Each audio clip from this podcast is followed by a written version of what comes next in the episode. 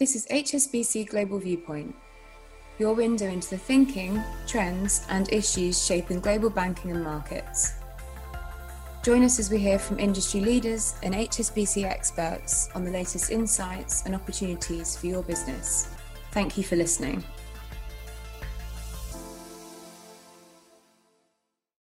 Hello, a very warm welcome indeed to this HSBC Global Research LinkedIn Live discussion on emerging markets.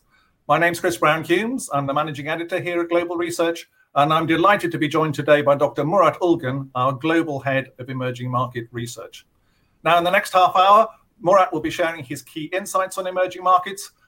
I'm going to set the ball rolling. Um, Murat, I think it'd be great to start with a bit of context here.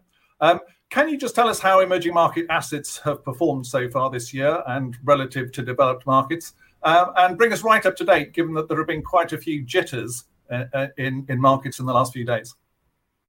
Yes, thank you very much, Chris, and hello, everyone. Uh, indeed, it's been a quite a volatile summer. Actually, since the beginning of the year, the risk sentiment has seen a roller coaster ride. We've seen large swings in financial markets. And when you look at the EM asset classes, their performances year to date, they're close to or even below zero. And there's a, a big underperformance compared to EM, uh, compared to developed market equities. And it's understandable because, you know, when you look at the external backdrop, there are so many moving parts and so many uncertainties. Financial markets in general and emerging markets in particular, they have to contend with continued COVID 19 headwinds, uh, the downside risk to the global economy, uncertainty surrounding inflation, an impending Fed tapering of asset purchases, and a resurgent dollar. And as you said recently, the headlines coming out of the Chinese property development sector, they haven't been helpful either, even though things are calming down a little bit. So too many moving parts, a lot of uncertainties, and doesn't look like, you know, any of these will go away anytime soon in the remainder of the year or going into 2022. So understandably, it's been quite volatile and not great performance, somewhat disappointing performance, I have to say. Thank you. Well, uh, you, are uh, right on the on the topic here because we did have a poll um, uh, in the run up to this about the challenges facing emerging markets for the rest of the year. Uh, we gave the audience four options. Uh, one was Fed tapering, uh, another inflation, another slower global growth, and the final one a stronger dollar. Now, top of the poll by a short margin over inflation was slower global growth. Do you see that as the main challenge for emerging markets? It is a big challenge because you know when you look at the emerging markets and how they drive flows, capital flows, portfolio flows, and you know how returns are correlated. Um, emerging markets are known to be you know higher growing economies, so growth is very important, very correlated with those. You know when growth is under pressure, there are downside risk or loss of momentum that inevitably impacts flows and returns. As a matter of fact, you know we we, we posted on on LinkedIn previously uh, what we call a global growth factor when we look at the market's pricing of global growth outlook from financial market parameters almost on a daily basis. It's a volatile series, but it tells us a, a, a, story there, and it's actually very well correlated with other indices, other global growth trackers that use some monthly macro parameters. I think the story here or the message is somewhere around at the end of the second quarter of this year, global growth momentum has peaked, and ever since then it's been slowing down. And this is impacting emerging markets as well. That's obviously because of COVID and obviously because of the Delta variant. It is a bigger issue in Asia, but in other parts of the world as well. And all the associated continued uh, restrictions in certain places. Maybe not that much in the West, but the numbers are elevated there too. So that clearly causes downside risk to the global growth outlook or, or loss of momentum deceleration. And that impacts EM activity, EM performance, and EM outlook. So understandably, it is perceived to be a big risk in the remainder of this year. But clearly, inflation is also perceived to be a big risk. I mean, how worried are you about that? That's actually very interesting. I mean, if you look at the poll results, you know, people are worried about slower growth and higher inflation. That is not a great combination. Um, I mean, inflation has been on an uptick uh, across emerging markets. You know, just to put things into numbers, since the beginning of the year, it's gone up uh, from about two percent to about four percent. If you exclude China, actually, it's more like from uh, four and a half percent to six and a half percent. And core inflation has been on the rise as well. And and no wonder some you know emerging market countries are actually hiking rates, and some are quite aggressive. Not in Asia, but clearly in Latin America and parts of EMEA. Uh, so there is a worry about inflation. Although when we looked at inflation in more detail, with a few exceptions, it does appear to be mostly a cost side issue uh, that is stemming from, you know, uh, the earlier rise in commodity prices, stemming from supply chain disruptions and all the prices that are going up for raw materials, for Uh, uh, you know, semi-finished goods, finished goods. It's actually a downside growth risk as well because a supply shock. So the supply chain disruptions are featuring in downside growth risk and also in you know higher inflation risk. But it's mostly a cost issue. Although different regions are showing you know different dynamics and trends in terms of passing these cost pressures into end user inflation. It's quite interesting actually. Broadly speaking, in EM and Asia and parts of EMEA these cost pressures are not passed on to end user inflation that much. Whereas in Latin America, they are actually passed and spill over to end user inflation and, and you know CPI inflation. And it's no wonder that Latin American central banks have been the most aggressive in monetary policy tightening. Yeah, so one of our audience is asking here, do you see stagflationary risks picking up going into 2022?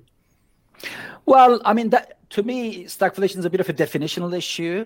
I think it depends on how much growth slowdown and inflation rise you're factoring in. But let's put it this way it is a deterioration of growth inflation trade off you unfortunately get subdued growth outlook and still inflation issues. But again, I go back to my earlier point. Inflation to us, broadly speaking, generally speaking, is a cost side issue and it will subside. Admittedly, this is a little bit more prolonged and protracted than we had originally thought, but we still believe this is mostly a cost side issue and demand side inflation pressures are still broadly absent um, and the labor market still have a big slack. How big a concern is Fed tapering going to be for emerging markets?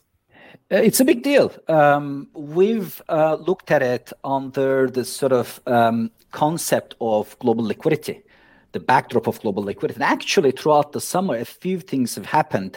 One of which was positive for emerging markets, which was the uh, SDR injection by the IMF. It's the special drawing right. It's a unit of international currency. It's the of account uh, for the IMF, and IMF has actually conducted its biggest SDR injection to member countries, $650 billion, the biggest in history. And EM received $275 billion, a little bit less than 1% of EM GDP. So that is a positive on global liquidity. But what is negative is clearly where the tapering comes into the equation. But even before tapering, we have looked at the changes in global liquidity, its annual change, the growth rate, the first derivative pretty much since the end of the first quarter this year, global liquidity growth is actually coming lower. Now, don't get me wrong, global liquidity is still plentiful, it's still ample, and it's still growing, but it's growing at a much, much slower pace compared to what it was late last year and early this year. And this has implication on EM fund flows with a lag. Uh, we have established correlations, and it takes up to three to four quarters of a lag. that changes in global liquidity uh, they spill over and impact EM fund flows. Now, tapering comes into the equation right here because tapering, you know, when it starts, you know, how it will be conducted, at what clip every month, you know, how much the Fed will reduce treasury purchases or asset-backed security purchases, and when it will end, the intensity, magnitude, they will all dictate the future path of global liquidity growth and with a lag, EM fund flows. That's why it's so critical for emerging markets. Yeah, but the last time we had uh, tapering, which was back in 2013 uh, at the end of the global financial crisis, uh, emerging markets were really thrown in, into a bit of a panic, uh, the so called taper tantrum. Um, do you expect anything like that to happen this time around? Chris, it's too early to say this is going to be a tantrum less taper. But there are there are some areas where you can think that the risks are reduced. You know, uh, for one thing, emerging market countries are already hiking interest rates and increasing their risk premium. As a matter of fact, when you look at what is priced into the markets, the monetary policy outlook across EM, again, it shows regional differences, but broadly speaking, is almost at par the hawkishness as in 2018. And 2018 was the, the Fed was actually hiking interest rates, not only hiking but hiking more than forecast. At the moment, they're not hiking; they're not even starting tapering yet. Whereas emerging markets are increasing interest rates in certain cases pretty aggressively. I take this as kind of a preparation on the EM side on the risk premium. Trying to preempt a repeat of taper tantrum, as you said. So that's one thing. The second thing is the external balances, they're in a much, much better shape. And it really, you know, however you slice and dice, whatever you look at, you look at high yield EM, you look at commodity EM, the external balance are much better compared to the taper tantrum. I mean, remember back then, the countries who were, you know, singled out with large current account deficits, large emerging market countries on average, four and a half percent of of GDP current account deficits. Now we're talking about one percent less, you know, for some current account surplus. I think that picture is vastly different, which means the external funding requirements are not that ample. And as I mentioned, there is this extra modest help coming from the from the IMF in terms of SDR injection, which is also helping with fiscal and external funding needs. So there are differences that mitigate the risks. So is it fair to say that those are the two big positives for emerging markets at the moment, the SDR injection and the stronger external balances? Or there, is there anything else you'd like to, uh, to, to point to as supporting factors? I mean, it has been pretty strong inflows into emerging markets before the taper tantrum in 2011, 2012, obviously post global financial crisis. But also, if you remember, uh, there was Abenomics and quantitative and qualitative easing by Bank of Japan. And this has attracted significant fixed income portfolio flows, carry trade related portfolio flows into emerging markets back then, you know, causing crowded positioning and you know currencies have appreciated and they cause current account deficits. And now look, you know, we covered the current account part, but there haven't been those significant carry related flows. Yes, there have been some flows into EM, you know, as, as sort of, you know, as a lagged impact of increasing global liquidity, but they've been mostly to the equity markets. Year to date, out of $110 billion of inflows into EM, $85 billion plus went into equities. And also on the fixed income side, you know, a big part went to China because it's now you know opening up its you know uh, bond markets have been included in bond indices etc so in a way you know i don't know if this is positive or not but in comparison to you know the the, the sort of you know the, the episode leading up to the taper tantrum in 2013 compared to that I would say the carry trade related inflows towards emerging markets are a lot less, uh, which, you know, uh, uh, as a corollary, uh, uh, hasn't caused appreciation of the currencies. Now, as I'm sure a lot of our audience will know, uh, research has been doing a, a sentiment survey, our EM sentiment survey since last year. We've now had five editions out. The sixth one will be coming uh, in, in early November. Um, the last one, Murat, showed that investors were pretty cautious, sitting on a lot of cash. Um, what do you think is going to, what's going to be required for them to start putting that cash to work? Yes, Chris, I'm, I'm glad you brought it up. It's it's it's actually very interesting. Um, you know, we we we ask investors their cash positions, and nearly half of them have in excess of five percent cash in their portfolios, and that's a lot. You know, in certain cases, it's actually seven, eight, if not ten percent. That's really a lot of cash uh, that is underinvested, or, or perhaps waiting for the right opportunity to invest. And the, the other interesting thing, actually, you know, that, that's one question we ask. And the other question we also ask is, how are you intended to change that cash position? Are you intended to put it to work, meaning decreasing it or increasing or keeping broadly the same? And 59% said we want to keep the cash levels broadly unchanged over the next three months. And that 59 is actually highest since the survey started. So there is a lot of undecided investors uh, you know, perhaps hesitating to dip in or dip out, not necessarily being positive or negative about emerging markets, but just, you know, perhaps waiting for the right opportunity. And again, to me, it's totally understandable. The context we have drawn at the beginning of this call, we mentioned about all these challenges. And remember, you know, at the beginning of the summer, the whole sort of global market concept was about Fed's hawkish tilt and inflation, high inflation numbers in the US, and what this would mean about global cost of funding. Very swiftly in the summer, this has changed into COVID 19 Delta variant worries and downside risk to global economy. So, when you know the worries change, the concerns change so rapidly from one end of the spectrum to the other, when you gyrate so wildly, it's only natural that people want to sit on cash and expect maybe the, the, the global environment to tranquil a little bit, you know, have a better predictability, less fluid, and then put that cash to work. Now, on the back of that, one of our questions is after several quarters of doing the EM survey, are you seeing some longer term trends emerging? That's an excellent question. Um, we do, and there's probably no surprise that, you know, actually a couple of them. One of which is generally Asia is the most preferred region, although in the latest summer survey, investors have actually reduced their positions a bit. And obviously, we've seen a lot of volatility in Asian Chinese markets over the last few months. Um, but that you know that trend is very clear. What what is interesting is you know the other regions, Latam and, and EMEA, they, they keep shifting places, and Middle East as well. We go a little bit more granular, but Asia still remains by and large a, a big area where investors prefer that is, and you know, I have to say we've only done five surveys, so it's you know a bit early to draw some structured long-term conclusions. But that's one thing. You know, pretty much in every survey, investors are most sort of you know their net position, net sentiment uh, are mostly positive towards Asia, even though they trimmed a bit in, in the summer survey. I think more important than this is to me a structural and secular trend. It's the ESG engagement. Pretty much in every quarterly survey, the ESG engagement uh, uh, increases. You know, ESG, environmental, social, and governance aspect of investing in EM is becoming a lot more ingrained in investor behavior, in investor outlook. It's not only a developed market issue anymore, it's an emerging market issue. ESG, EM linkages are growing. Every survey, every quarter, we ask investors, um, do you are you running a portfolio? Do you have any exposure, either direct or indirectly, uh, um, uh, you know, an ESG, are you running an ESG portfolio? Do you have an exposure on the ESG side? And every quarter, this is increasing. Uh, in the latest survey, nearly half of the investors had an exposure to ESG attributes running an ESG portfolio, either direct or indirect, that I can clearly say and see as a, as a long-term secular structural trend. But we have a question here saying, do the growth concerns that we've already just been talking about mean that businesses will actually focus less on ESG? I I wouldn't think so. I mean, if anything, you know, we we we have a you know fantastic research department looking at all the ESG issues, and they constantly publish. I think there is a lot of you know interconnectedness. There is a lot of interlinkages uh, between the ESG attribute and the growth outlook of countries. I mean, in emerging markets, for instance, energy transition comes to my mind, or all the climate challenges. They have implications for the growth outlook.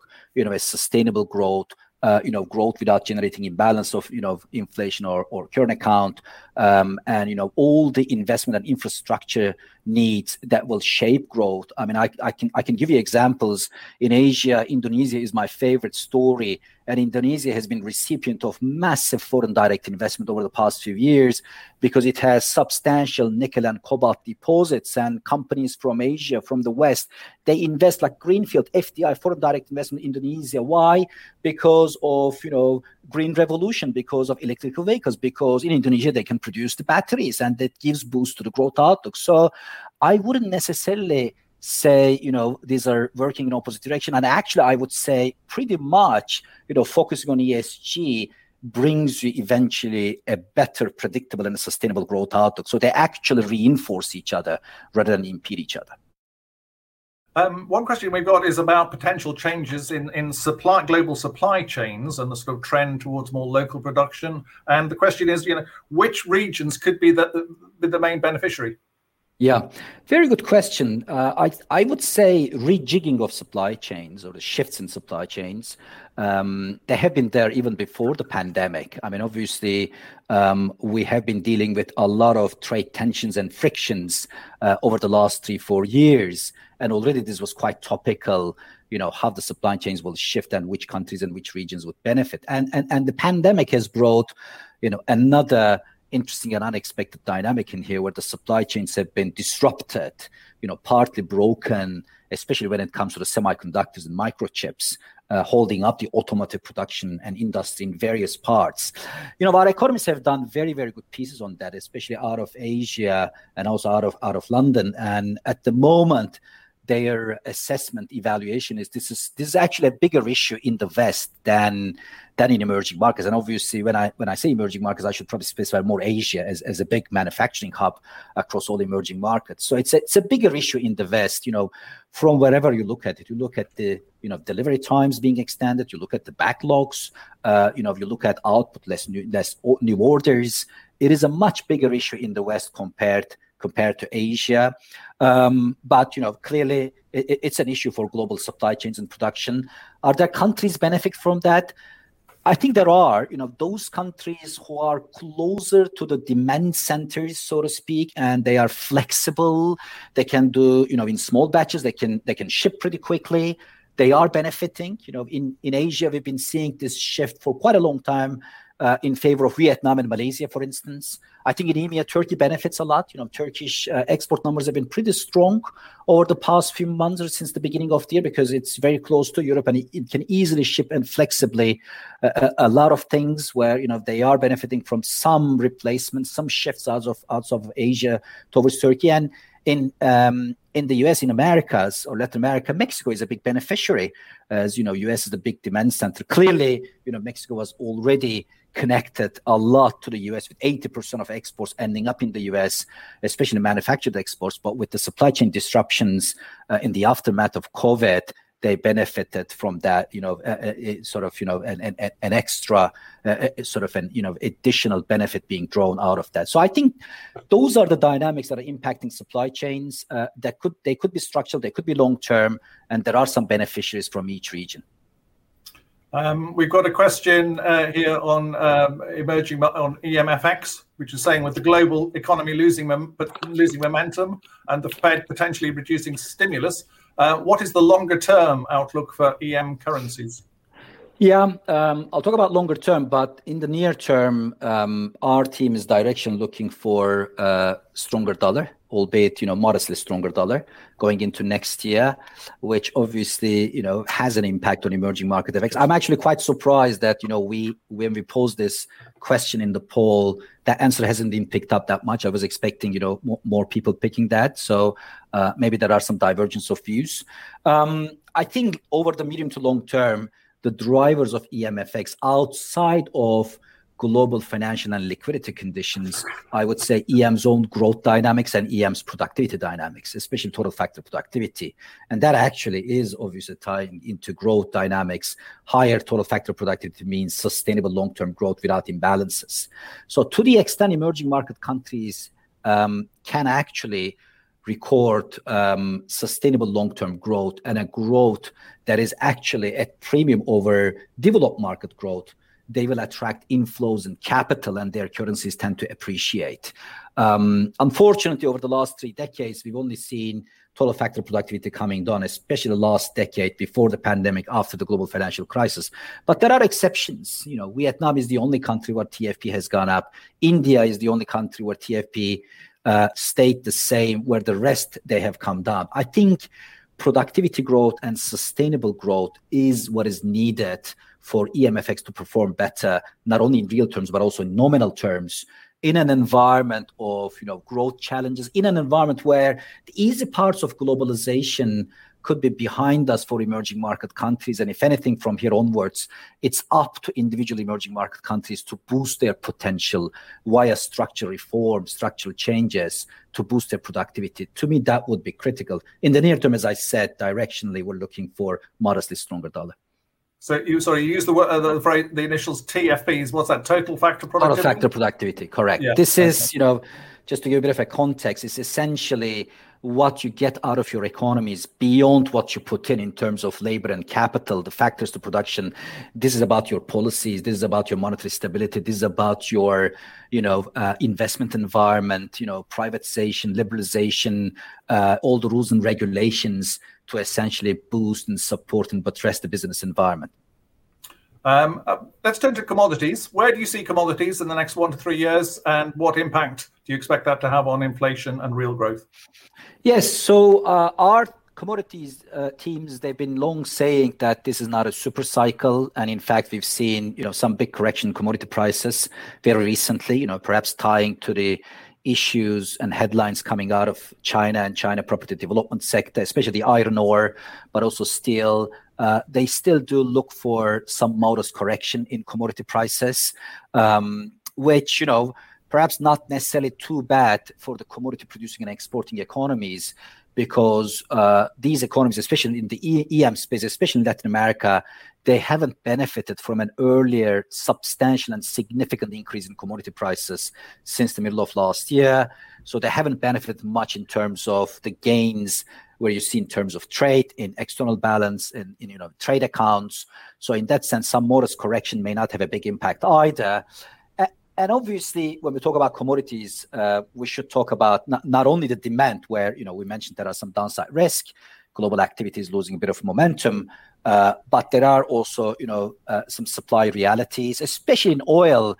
There is a very disciplined and tight management of supply by OPEC and OPEC Plus, which changes the outlook for oil prices. You know the the outlook for the global economy would have argued weaker oil prices, but then the very disciplined supply management kind of holds up prices. And then the final thing is, you know, I, I circle back to ESG and this sustainability agenda, of you know all large economies where you know when you when you put them you know under each other the the ambitious targets of going to net zero that would mean significant demand for the green commodities, quote unquote, you know, the likes of copper, nickel, cobalt, and others. So there are so many factors and vectors influencing commodity price. In the near term, perhaps some weakness, but there are some other supply dynamics and long-term demand dynamics featuring into that as well. Murat, it's been a fascinating discussion. Thanks very much for your time and your insights today. Thanks very much indeed to everyone who's joined the call and for some excellent questions. Thank you all very much. Thank you. Thank you for listening today. This has been HSBC Global Viewpoint Banking and Markets. For more information about anything you heard in this podcast or to learn about HSBC's global services and offerings, please visit gbm.hsbc.com.